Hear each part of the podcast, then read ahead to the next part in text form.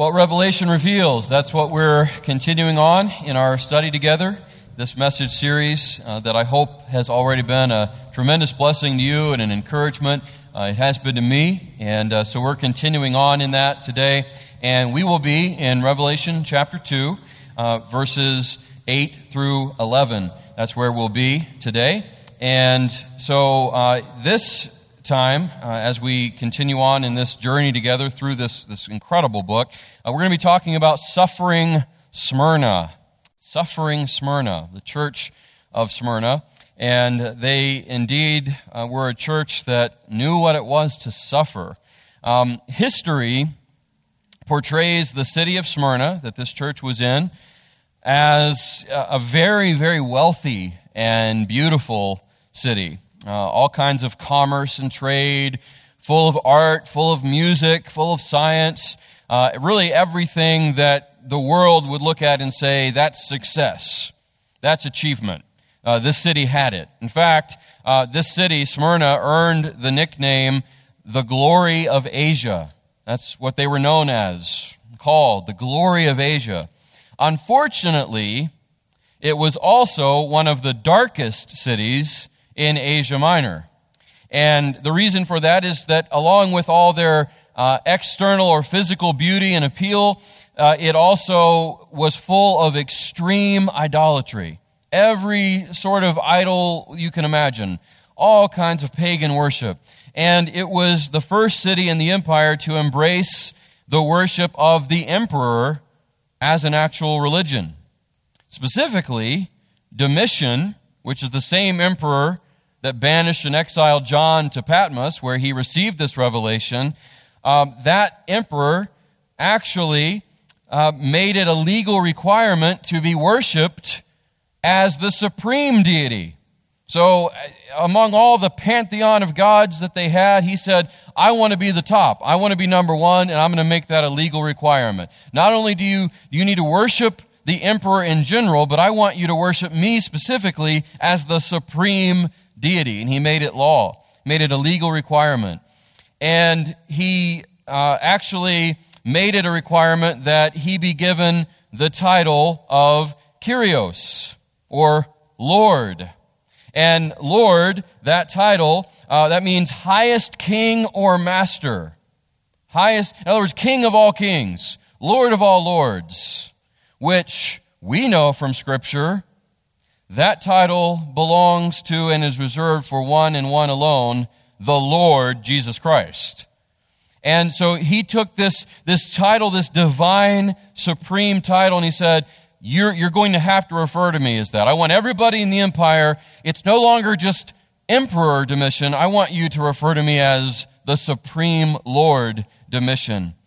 And the church in Smyrna refused to call Domitian or any other human ruler, Kyrios, Lord.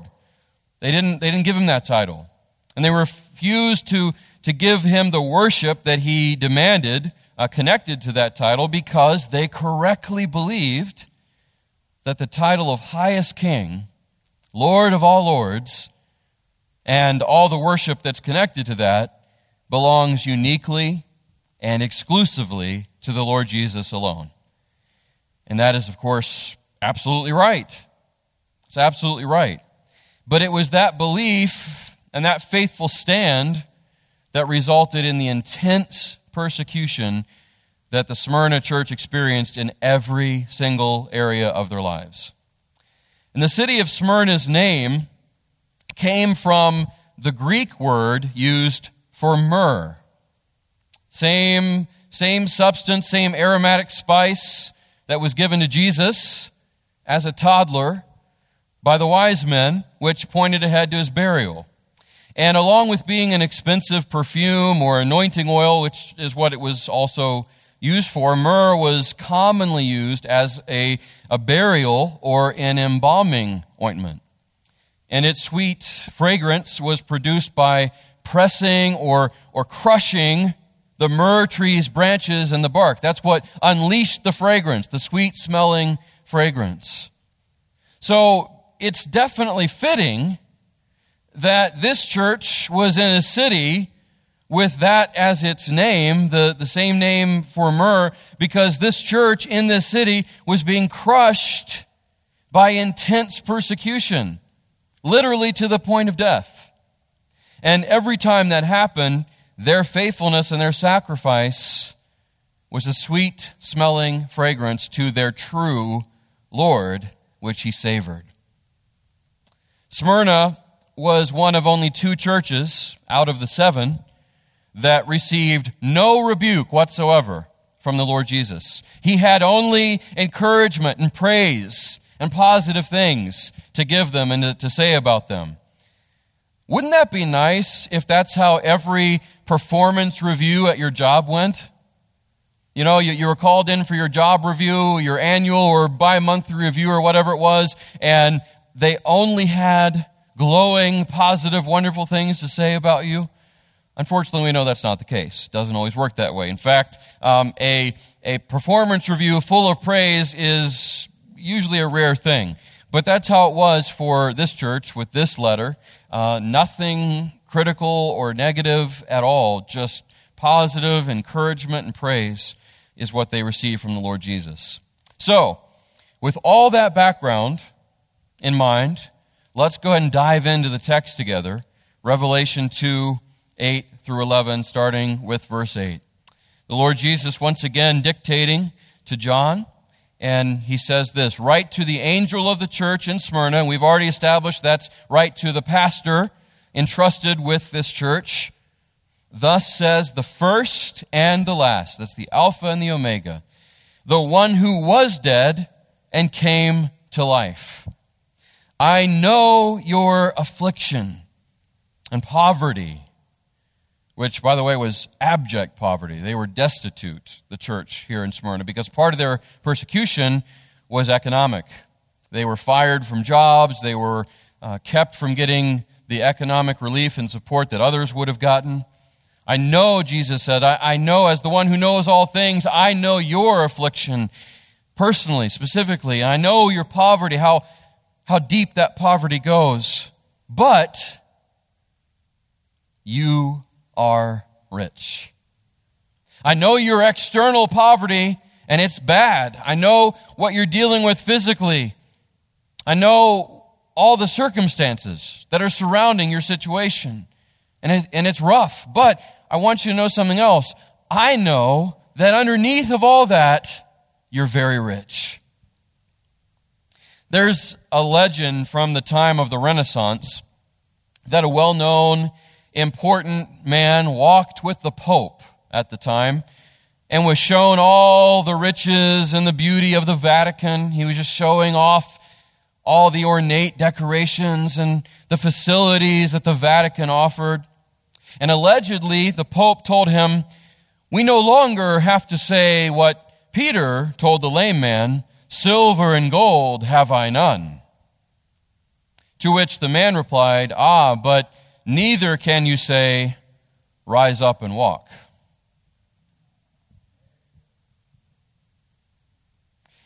It's better to be a poor church that's really rich rather than a rich church that's really poor.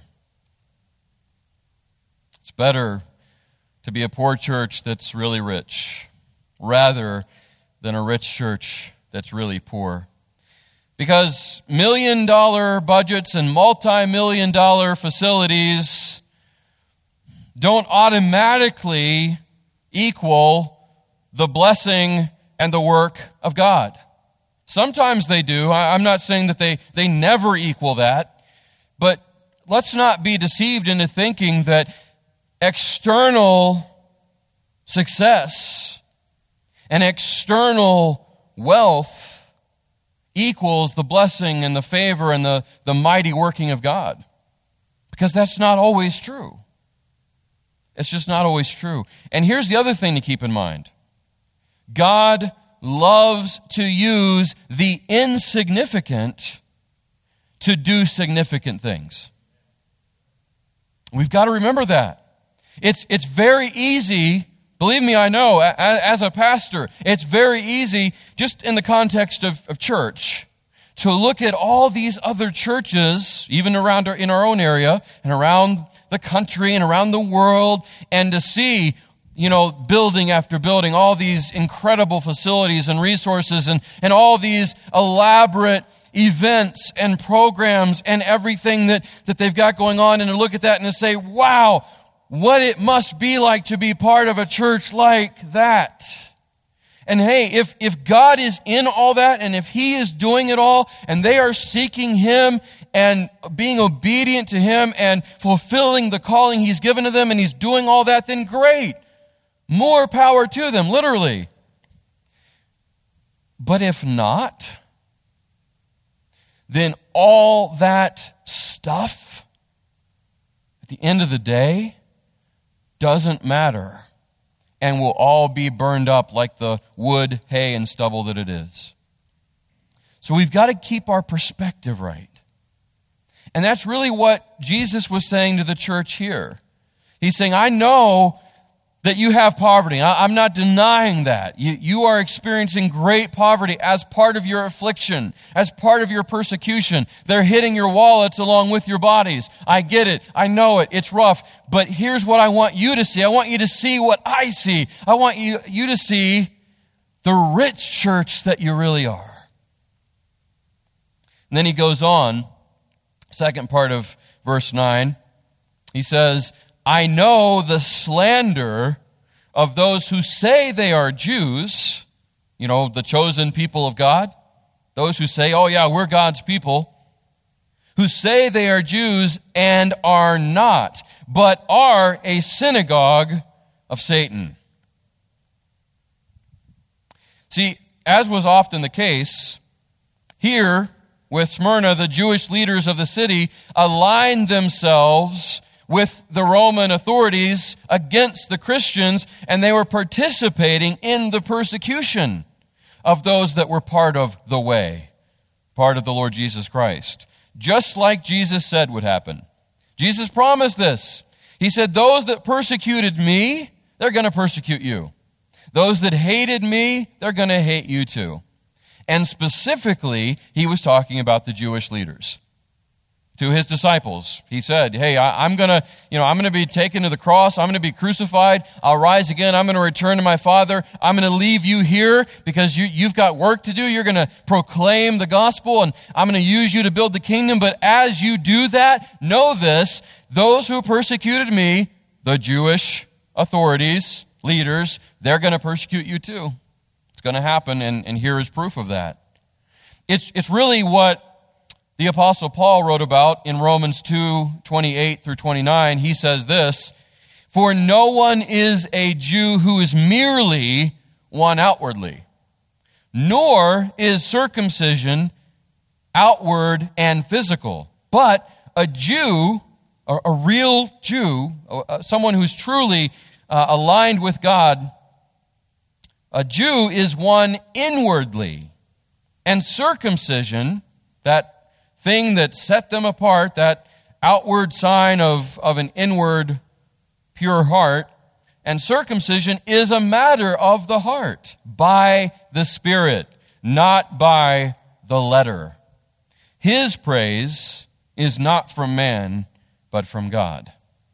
So these Christians at Smyrna, they certainly, even if they were Gentiles, they were true Jews because of what was true of their heart.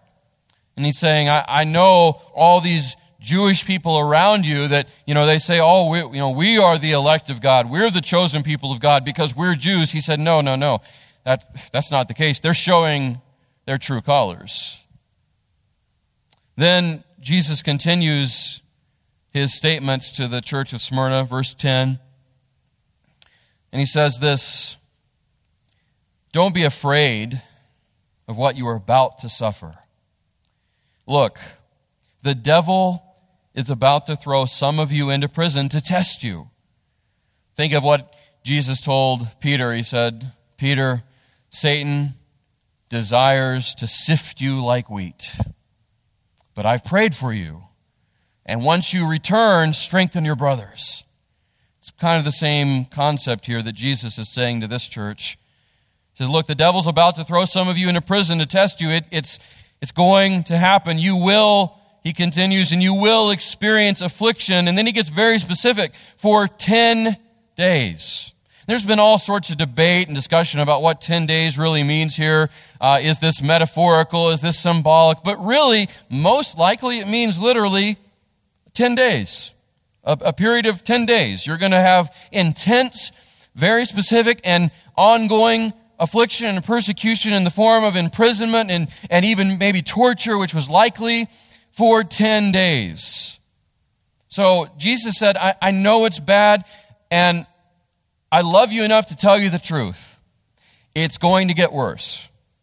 You're going to have even more trouble. You're going to have even more trial. You're going to have even more persecution in the form of, of this imprisonment that's going to be energized by your enemy, by the enemy, Satan himself. But there's going to be an end date to it. It's not indefinite. It's going to be 10 days. So hang in there. Be strong. It's 10 days. And, and here's what that showed the church of Smyrna, and, and it's what it shows all of us too that Satan, powerful as he may be, Satan always has to submit to God's authority and to his timetable. Satan doesn't just have a blank check in which to operate, he's on a short leash. He still answers to his maker. Keep that in mind. Sometimes it, it's easy to think maybe that's not true, that Satan just has free rein to do whatever he wants, however he wants. That's never, ever the case. And here's the other thing God always uses what he allows Satan to do to bring about his own perfect purpose and to get glory from it. So the joke's really on Satan. Always is. The church at Smyrna was a good example of what Jesus said as part of his Sermon on the Mount recorded in Matthew 5, verses 10 through 12 specifically, Jesus said, Blessed are those who are persecuted because of righteousness. Why? For the kingdom of heaven is theirs. You are blessed, Jesus said when they insult you and persecute you and falsely say every kind of evil against you because of me. Be glad and rejoice because your reward is great in heaven. For that is how they persecuted the prophets who were before you. The apostle Paul wrote in 2 Timothy 3:12 and really, really hear this, church, because man, this, this so applies to us. Indeed, Paul said in 2 Timothy 3:12, indeed, all who desire to live a godly life in Christ Jesus will be persecuted. That pretty much clears it all up, doesn't it? That doesn't really leave anyone out. Mean, all means all. All who desire to live a godly life in Christ Jesus. In other words, all who li- desire to live for Jesus. All who live out their Christian life. All who say, Yes, I am in Christ.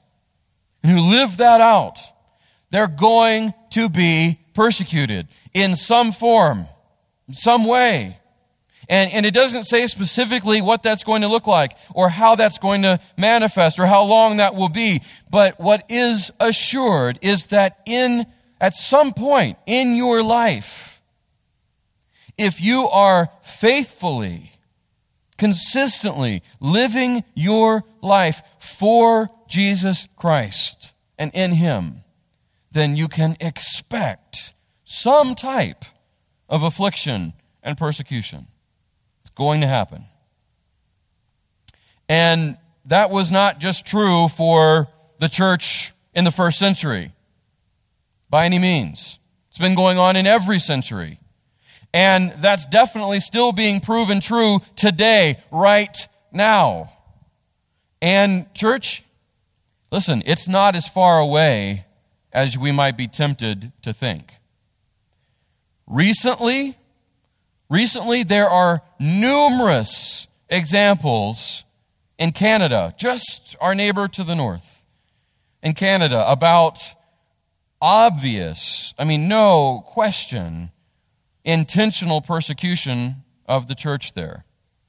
And it's been under the guise of uh, health safety and concern, uh, which has been clearly proven that uh, now, I mean, right where this is happening is, is not necessary, but it's still happening under that guise. I mean, where literal fences are being erected around the church buildings where the church gathers, where um, law enforcement has been stationed at the churches to bar the church from coming into what is even their own property, where numerous pastors have literally been arrested. Uh, recently, one, one pastor was in jail for 35 days because he held an outdoor gathering, which was still in line with all the ordinances in the area in Edmonton uh, for any sort of large gathering. I mean, it, it, was, it was completely in line with what the city's ordinance was and the, the state ordinance,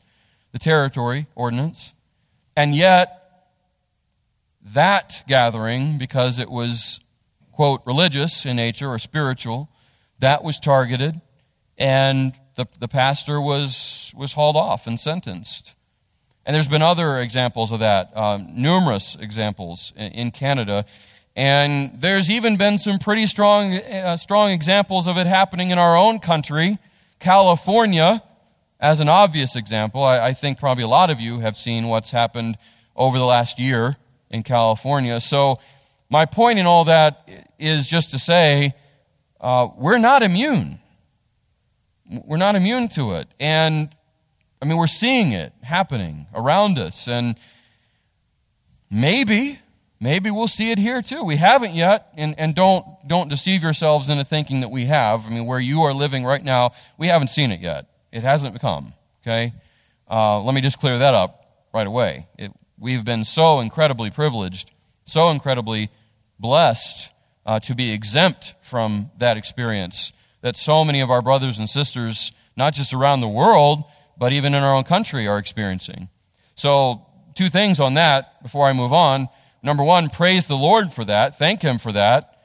Number two, pray. Pray for our brothers and sisters who continue to be persecuted, even worse than what I described in Canada or California, far worse around the world. Pray for the persecuted church around the world, but, but pray for the, the persecution that's even so close to home. Pray for those experiencing that. Pray that they uh, hold up and, and are strengthened and grow from that, because that's always the goal of persecution, that the church grows. Here's, here's something else, though, close to home and to keep in mind personally.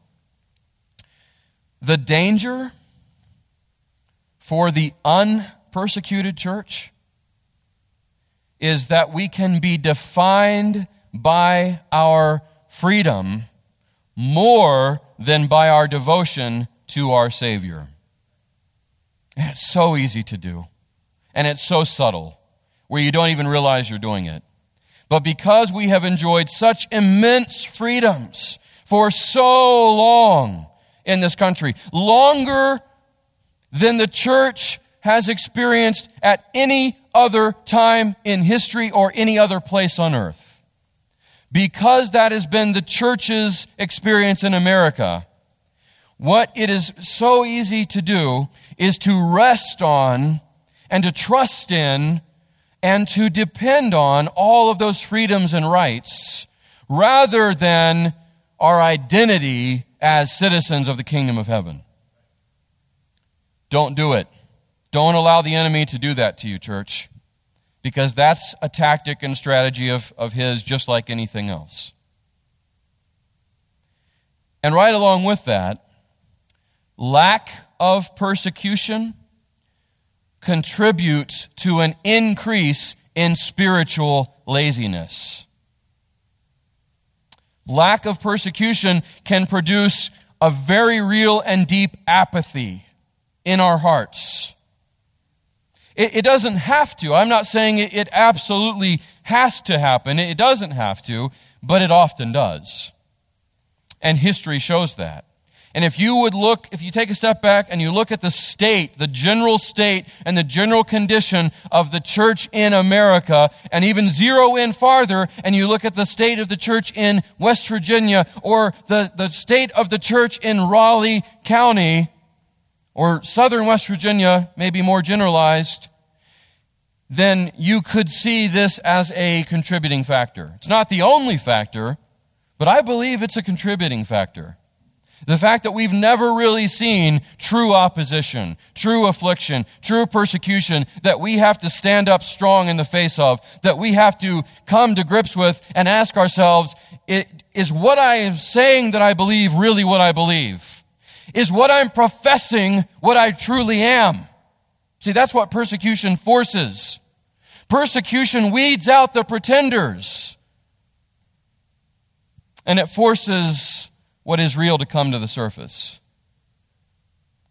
And when that doesn't happen for centuries and centuries, or decades after decades, the spiritual heart grows cold and callous and lazy and apathetic.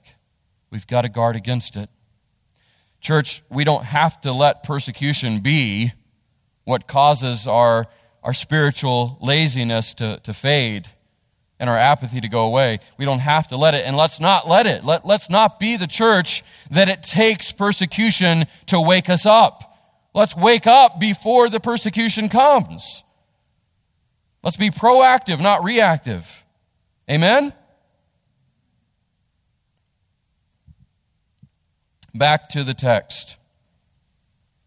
Jesus continues in his statements to the Smyrna church, and he says this Be faithful. Remember, he just said, You're going to have affliction, more affliction than you've had already. You're going to have continuing persecution, intense persecution for 10 days. But here's what he says in relation to that Be faithful to the point of death. Be faithful to the point of death, and I will give you the crown of life. That's literally in the Greek, Stephanos. Stephanos. That's the victor's crown. Um, it's given to the winner of a race or, or another kind of athletic contest. Think, think the Olympic Games, the, the original Olympic Games, uh, which was another thing that Smyrna was known for, by the way. They were a city that hosted a lot of games, and they were famous for that. So uh, Jesus says, I'm going to give you the victor's crown. You remain faithful even at the cost of your life, and I, I personally will place the victor's crown on your head. Think about that. And, and that's not something that was specifically or, or exclusively, I should say, promised to the Christians in Smyrna. The, the one, oh, the one that wore a crown of thorns for us will give the crown of life to us. What a thought, right? Think about that. The very Savior that went to the cross and, and had the crown of thorns put on his head and into his scalp where blood flowed, he's going to look at you and me if we are faithful to him in our lives and through our lives and, and even to the point of losing our life if that comes. And he's going to say, well done, good and faithful servant. Here, here is the Stephanos. Here is the crown of victory that I am placing on your head. What, what a thought. And we also know later in the book of Revelation that anyone who receives that kind of crown or any other crown of honor, guess what we're going to do with it? We're not going to hang on to it and hold it tightly and draw attention to it, we're going to throw it at the feet of the one who gave it to us. Because it's all about Him. It's all about Him.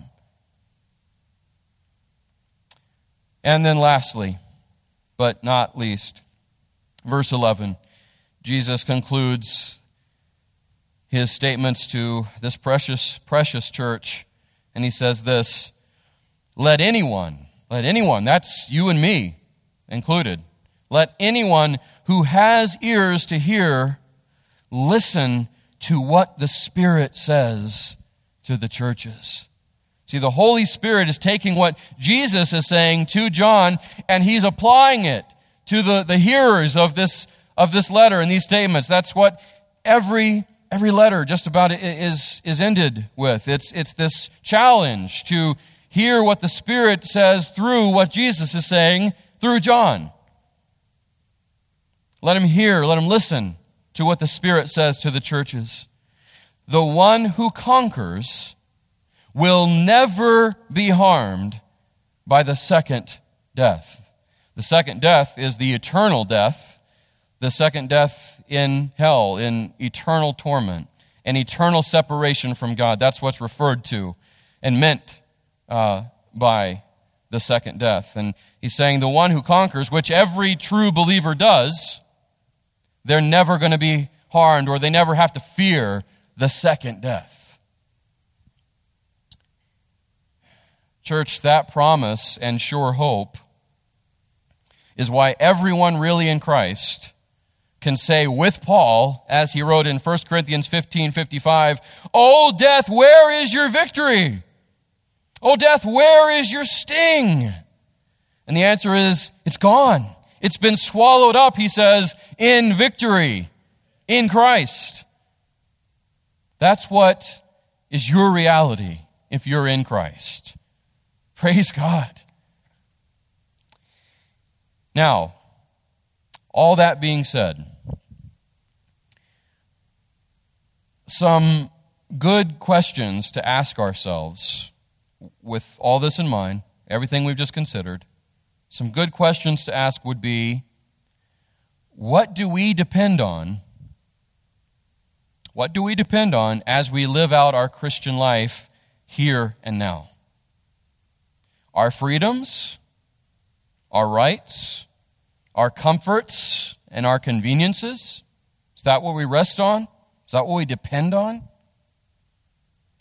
And another really good question related to that, completely connected, is what will we do if those things get taken from us? I mean, it's happening around us. Hasn't happened to us yet, praise God, but it could. Probably just a matter of time just to be honest. So, what will we do if those things get taken from us? Will we still worship? Will we still gather together in some way, even if it looks entirely different? Will we still serve our great Savior? Will we still consider him to be great and believe that? Will we still give witness to the gospel? Will we still believe in its power? Those are good questions to ask, I think. And may the answer to that be yes. May the faithfulness and the perseverance of the church at Smyrna be found in this church as well. May that mark us. May the Lord that found Smyrna faithful, may he find us faithful as well. Would you pray with me? Father, I thank you for your word. I thank you for the example of Smyrna and their faithfulness under extreme difficulty and circumstance. Thank you for the power of their testimony and their perseverance in the face of persecution that we can't even fathom. And Father, I pray that we would be a church, this church would be a church that is faithful like they were faithful to you, to your Son. May we be a church that is proactive, not reactive. May we be awake and alive and strong and not have to experience persecution for those things to be true. May we be genuine and powerful in our witness, in our commitment to you before persecution, so that we would be faithful during persecution. May you and may your Son and your Spirit look on us and say, Well done. And may the world look in and see a genuine commitment no matter what they hurl at us. Thank you for your faithfulness, and may we be faithful to you in response. It's in Jesus' name I pray. Amen.